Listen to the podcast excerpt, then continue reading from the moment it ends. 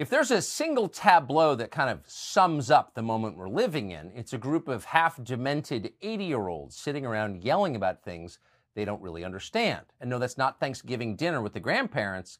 It's our federal government, an organization run by people who don't care about the future because they don't have one. There may be no one in the country who cares less about the future of the United States than climate czar John Kerry, who turns 80 next week. Kerry turned up at a conference in the Middle East the other day and announced that at his advanced age, he's become a quote, militant on the subject of coal fired electricity plants. Watch this. There shouldn't be any more coal fired power plants permitted anywhere in the world. That's how you can do something for health. And the reality is that we're not doing it. So, um, you know, the measure here is is really uh, sounding the alarm bell. I find myself getting more and more militant because I do not understand how adults who are in position of responsibility can be avoiding responsibility for taking away those things that are killing people on a daily basis. Now, this is an emissary of the fabled United States government. This is a former presidential candidate, a long serving United States senator. What are people saying about what John Kerry just said? Well, in case you're wondering about the Biden administration's prestige and influence around the world, you should know that absolutely nobody cares what John Kerry thinks or even listens to him. Leaders in every adult country on the planet understand that what he's saying is nonsense, if not totally insane. Because these are people with economies they need to tend to and people they need to feed. They don't have time for self harm. China, for example, burns more coal each year than the rest of the world combined, and that will not change. In fact, it's accelerating. This year, the Chinese have generated 14% more electricity from coal than they did last year. Same thing in India. 80% of all of that country's electricity now comes from coal. That's up from 73% just last year. Now, it's not a small thing because those two countries make up a third of the world's entire population. And it's not just India and China. Last year, Indonesia burned 33% more coal than it did the year before, and so on. Something you should also keep in mind is that burning coal for electricity bears little resemblance to what it used to look like.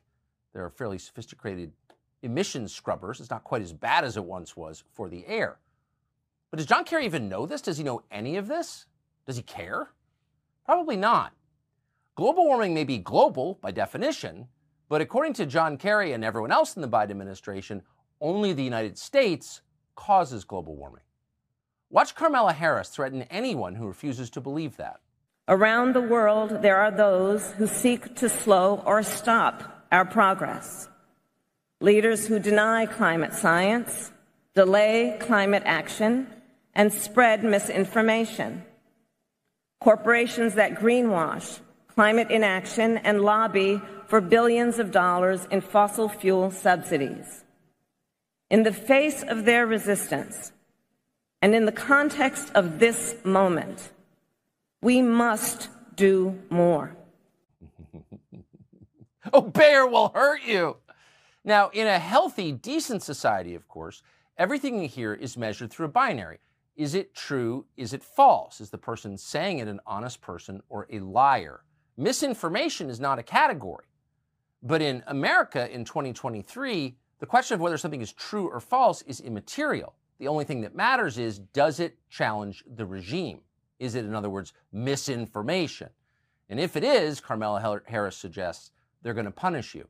The only crime is questioning what the people in charge are doing. Now, if it looks like people like Kamala Harris and John Kerry are getting a lot more radical recently, they are. It's not your imagination. As the grand project of neoliberalism fails spectacularly around the world, collapsing under the weight of its own absurdity, the people who lead that project inevitably become increasingly hysterical and inward and apocalyptic. At this point, they are secular millennialists. They're screaming about doomsday like Jim Jones and his compound in Guyana. But the question is how can the rest of us avoid drinking the purple Kool Aid? Because there are real world consequences of this stuff. Michael Shellenberger is one of the best journalists in English. He's the author of Apocalypse Never, among many other works. He's been following this story. He joins us now. Mike, thanks so much for coming on. In a debate about actual science, the person in possession of the you know, cutting edge scientific information will present it to the public and then kind of welcome questions and then explain it. But that's not at all what we're watching here. We're watching people push an orthodoxy at increasing volume with increasing hysteria, hysteria, and with increasingly severe penalties for disagreeing. So, what is that? Yeah, I mean, I think what's so interesting about what's happening right now, Tucker, is that just even a year or two ago, global elites used to pretend to care about people, but they're not even pretending anymore. I mean, here they fly their private jets, you know, separate private jets, including for the Prime Minister of Britain, his Foreign Secretary, King Charles, all taking their own private jet at the very moment that they're raising energy prices to historically high levels. And as you just saw there with John Kerry demanding the shutdown of coal plants, which will mean that people will burn wood and dung in China and they will starve and they will uh, not have enough to eat and you'll have riots in the streets. I think that what's so different now is that the elites are just openly and blatantly expressing their hatred of humankind, particularly the hatred of working people, of poor people, people both in the United States, in the so called flyover states that they hate so much, but also in places like India and China and Africa where people want to live a better life. And that's what coal has traditionally provided. You know, what's so interesting, of course, is that the obvious alternative to coal is natural gas. If you cared about climate change, if this was actually about climate change, you would just produce more natural gas because it produces half the carbon emissions of coal. The United States reduced our carbon emissions by 22% between 2005 and 2020, with 61% of that reduction coming just from switching from coal to natural gas. But John Kerry and other climate activists are against natural gas, and they've been stifling the production of natural gas, clean burning American natural gas, which is the cleanest in the world. So it's so it's so obviously hypocritical, but worse than that, I think it's really anti-human, and that's really what gets at it. It's a it's a religion, it's a cult, like you said, and it really is about being against humankind, against humanity. Well, there's so many interesting threads here. I mean, one is that, that the rest of the world is ignoring it, and they pay lip service to it, and they're happy to sign treaties that they ignore or that have carve outs for their behavior. But it really is an Anglosphere thing. It's a, it's, it's a Western religion. It's only the United States, Canada, Great Britain, New Zealand, Australia who really believe, in Germany maybe, really believe this nonsense. And China and India are like, you know, we've got a billion people here, we have to feed them. They don't care. Yeah, that's right. And and it's there's a financial element here obviously too, where the largest donor to the Democratic Party, George Soros, but also Michael Bloomberg and a whole set of other oligarchs have a strong interest in keeping energy scarce. I think that's what is a big driver of this. That's why they want to shut down nuclear plants, coal plants. They want to stifle natural gas production. And they want us to use weather dependent, energy dilute, primitive sources of energy, so called renewables that are actually anything other than renewable. And these are technologies that require three to 900 times more land than natural gas or nuclear plants. And that, that keep energy expensive and scarce so that they can control the energy markets around the world. And so it's really all three of these things. It's sort of a grotesque display of anti human power, of elitist power. It's also a religion. You know, these guys actually think of themselves as saving the planet, but it's also it's just a grift. It's a scam in order to keep energy supplies, energy which should be abundant. I mean, natural gas and nuclear are, uh, you know, basically infinite sources of energy and trying to keep us scarce and uh, keep energy scarce and dependent so that they can exercise greater control over the population. Where are the energy companies, the oil and gas companies in this? Uh, you would think, since they're famously profitable and big, some of the biggest companies in the world, that they would be making a lot of noise pushing back. They do in subtle ways, but they don't do it in public. Why is that? Well, they've basically been bullied into submission. And so you've seen the ESG movement has basically convinced the world that natural gas and nuclear are bad and that, you know, solar panels made by Uyghur Muslims in China and wind turbines, which are threatening to make the North Atlantic right whale extinct in the United States, that those are somehow better for the environment. It's, it's a complete corruption of science, of rationality. Anybody can see that natural gas and nuclear are the superior forms of energy, but the ESG movement has um, used uh, political activism to put pressure and also used pension funds to put pressure on the oil and gas industries to basically sell out their main product. I mean, here you have the che- it's actually in many cases cheaper. I mean, natural gas is so abundant in the United States. It should be one of our greatest export commodities. And so they've gotten the pension funds organized through ESG. They've gotten the political actors like Gavin Newsom, the governor of California, to campaign against oil and gas, even though it's been the biggest driver of carbon emissions reductions over the last 20 years, and not just in the United States. I mean, people don't know that carbon emissions peaked in Britain and France and Germany in the mid 70s, mostly because of natural gas and nuclear.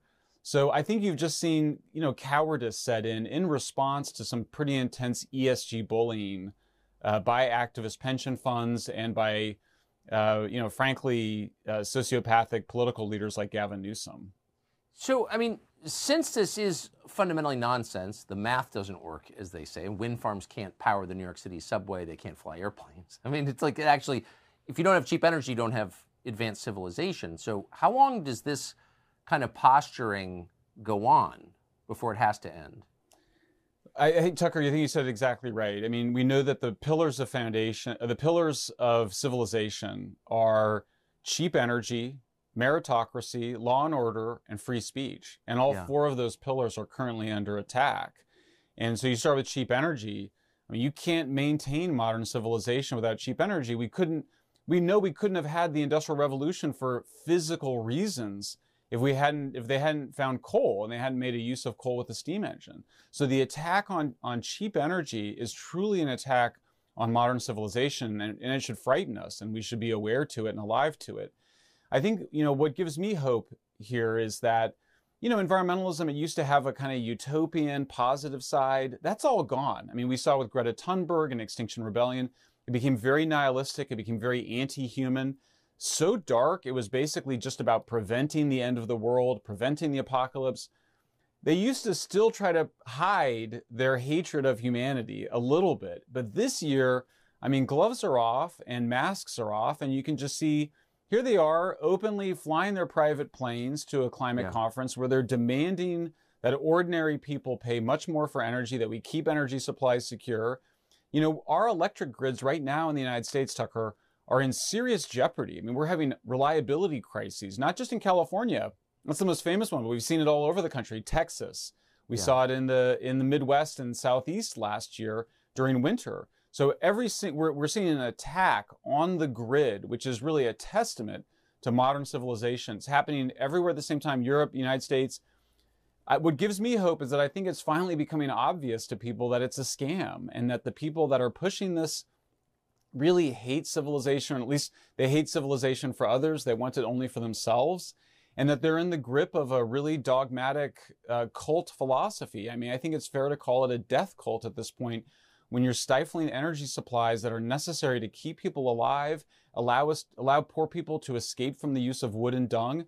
I don't know what else you call that than an anti-human death cult. That's right. It's not environmentalism, it's the snarling face of tyranny, obviously. Uh, final question. I read the other day um, that the new frontier in renewable energy, wind and solar, is to clear cut forests, to cut all the trees down, because um, they somehow contribute to, to global warming too. And I sort of wonder, like, will people put up with that? What What about the old? I mean, are there still old fashioned environmentalists who believed in trees, like Julia Butterfly Hill, who kept the redwood from being cut down by living in it? Like people actually cared about the physical environment. Will they rally and say, "I'm sorry, you can't cut all the trees down," or they just sit back and watch it happen? You know, the truth is, Tucker, they've actually been organizing and rallying under the leadership of some pretty extraordinary people there's a woman named Lisa Linowes who I work with who has done incredible work documenting how the increase of wind industry activity on the East Coast is directly causing the death of the North Atlantic right whale and the potential extinction of that species, as well as other whales. They've organized the Save the Right Whales Coalition, and we've seen huge popular response to it.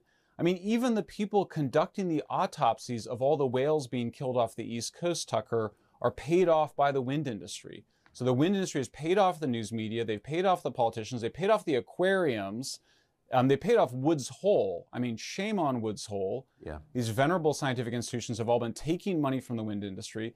So you may we may not see it in the mainstream news media, but you can find it on free platforms, free speech platforms like X and Rumble. The true story of the resistance to these environmentally destructive you know, so-called renewable energy projects. There is a resistance rising, not just in the United States, by the way, but also by indigenous communities around the world, from Mexico to Norway. We see indigenous people fighting back against these big industrial wind farms.